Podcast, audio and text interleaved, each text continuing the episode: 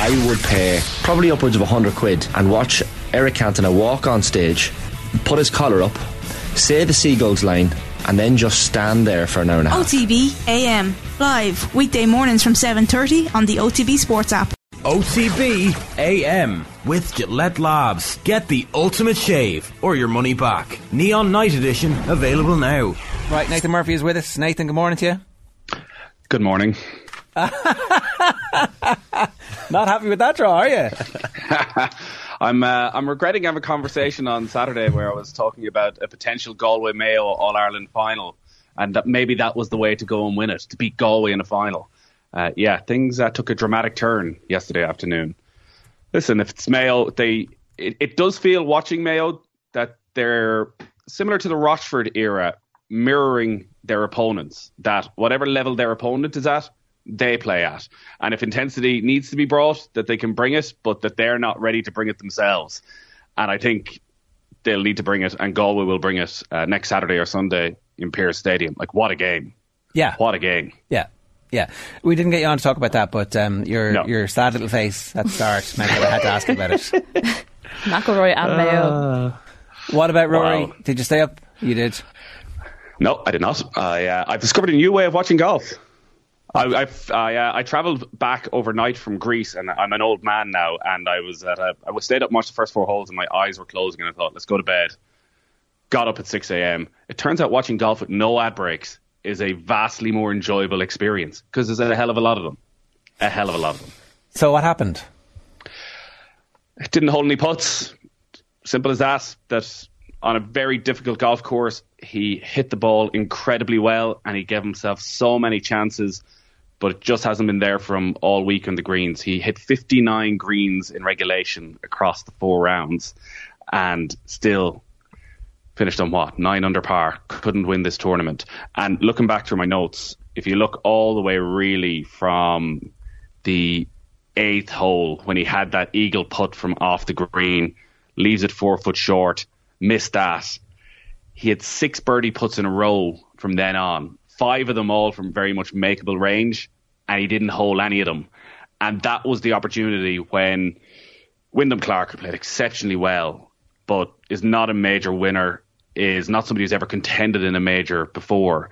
That was the opportunity coming into the back nine to really put some pressure on him. And Clark played some really solid golf around then, but that was Rory's opportunity. He had a big bit of luck on 14 where he went into the side of the bunker and it could have been an absolute disaster and he managed to get a free drop, but he ends up bogeying that hole instead of taking advantage of that situation. And then Clark just sort of hung on in there at the end. Again, Rory gave himself a couple of half chances, but like that back nine, it's so hard to pick up shots that when you give yourself the amount of opportunity. The Wi-Fi was busy. Now, this doesn't feel as heartbreaking as a St Andrews, where you know Rory was absolutely devastated afterwards. Now bounced back brilliantly at the end of the year, but I think Rory gave it his all and just couldn't get the putts to drop. Um, I- I was. We were talking about this earlier on. We, we put him in the amber because uh, it felt like there was a recovery happening uh, over the last few weeks. It's hard to know exactly where he was. There was the not showing up in the aftermath of the Masters, and then there's the hu- public humiliation of being the only person, himself and Tiger Woods, who uh, stood up on behalf of their tour against LIV Golf, and then to find that no one had your back really, and a clandestine deal was being done behind your back.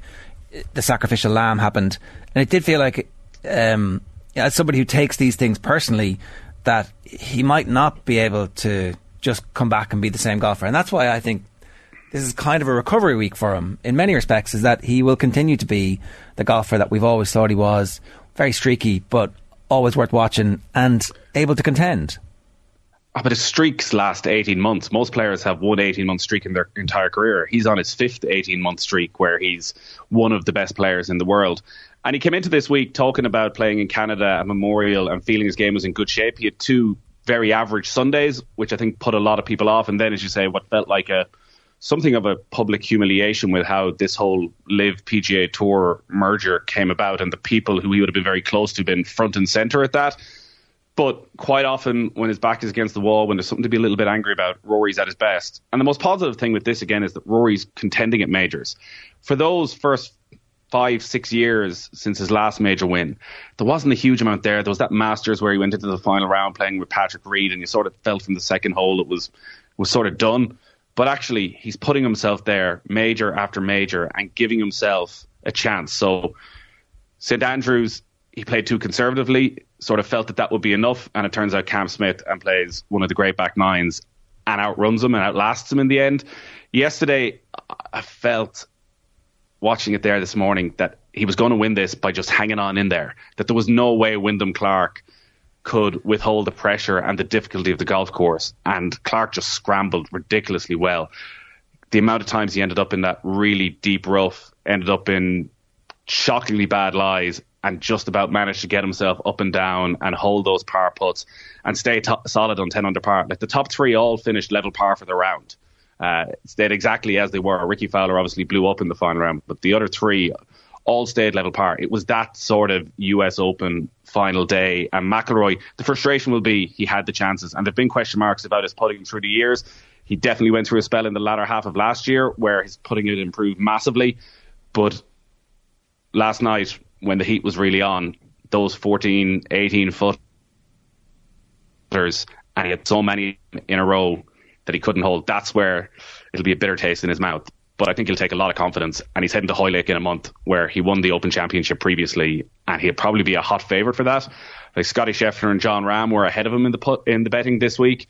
Scotty Scheffler is putting again. Oh my god! Like his the rest of his game wasn't at its top top level yesterday, but his putting again is just absolutely killing him, and it's hard to see how he can turn that around in the space of a month. So I think Rory will head to Hoylake in a very good position mentally on a golf course that he absolutely loves and with a great chance of winning that fifth major and getting level with Brooks Koepka. And the other thing I think it does is that question that everyone loves to ask: Will Rory win another major? And we all let's go.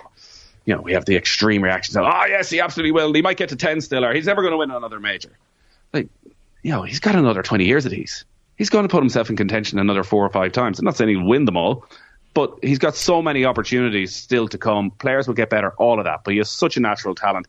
He is driving the ball outrageously well. If he had won this week, we'd be talking about one of the great driving performances. His drives on the first hole on all four days were just ridiculous. And as much as we talk about the young guys coming through from college that they can all do it, he can still do it better than anybody else off the tee. All right. Nathan, good stuff. Thanks a million. Thanks, Jer. OTB AM with Gillette Labs. Get the ultimate shave or your money back. Neon Night Edition available now.